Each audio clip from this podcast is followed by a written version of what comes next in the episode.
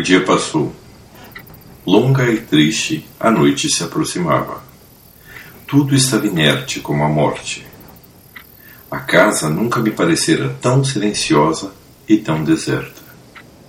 Então percebi que estava com medo, pois senti um arrepio de terror na escuridão. Fiz uma pausa e escutei. Não havia um som. A noite estava quieta e abafada. Me sentei. Silêncio! O que foi isso? E lá estava.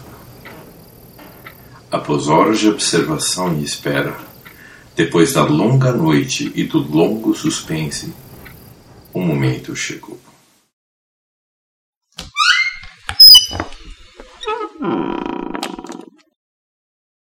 A porta trancada se abriu.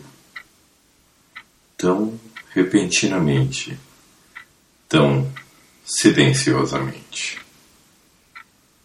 Essa é uma citação do conto A Porta Sinistra, de Charlotte Riddell. Citações da literatura inglesa lidas por Cláudio Bruno.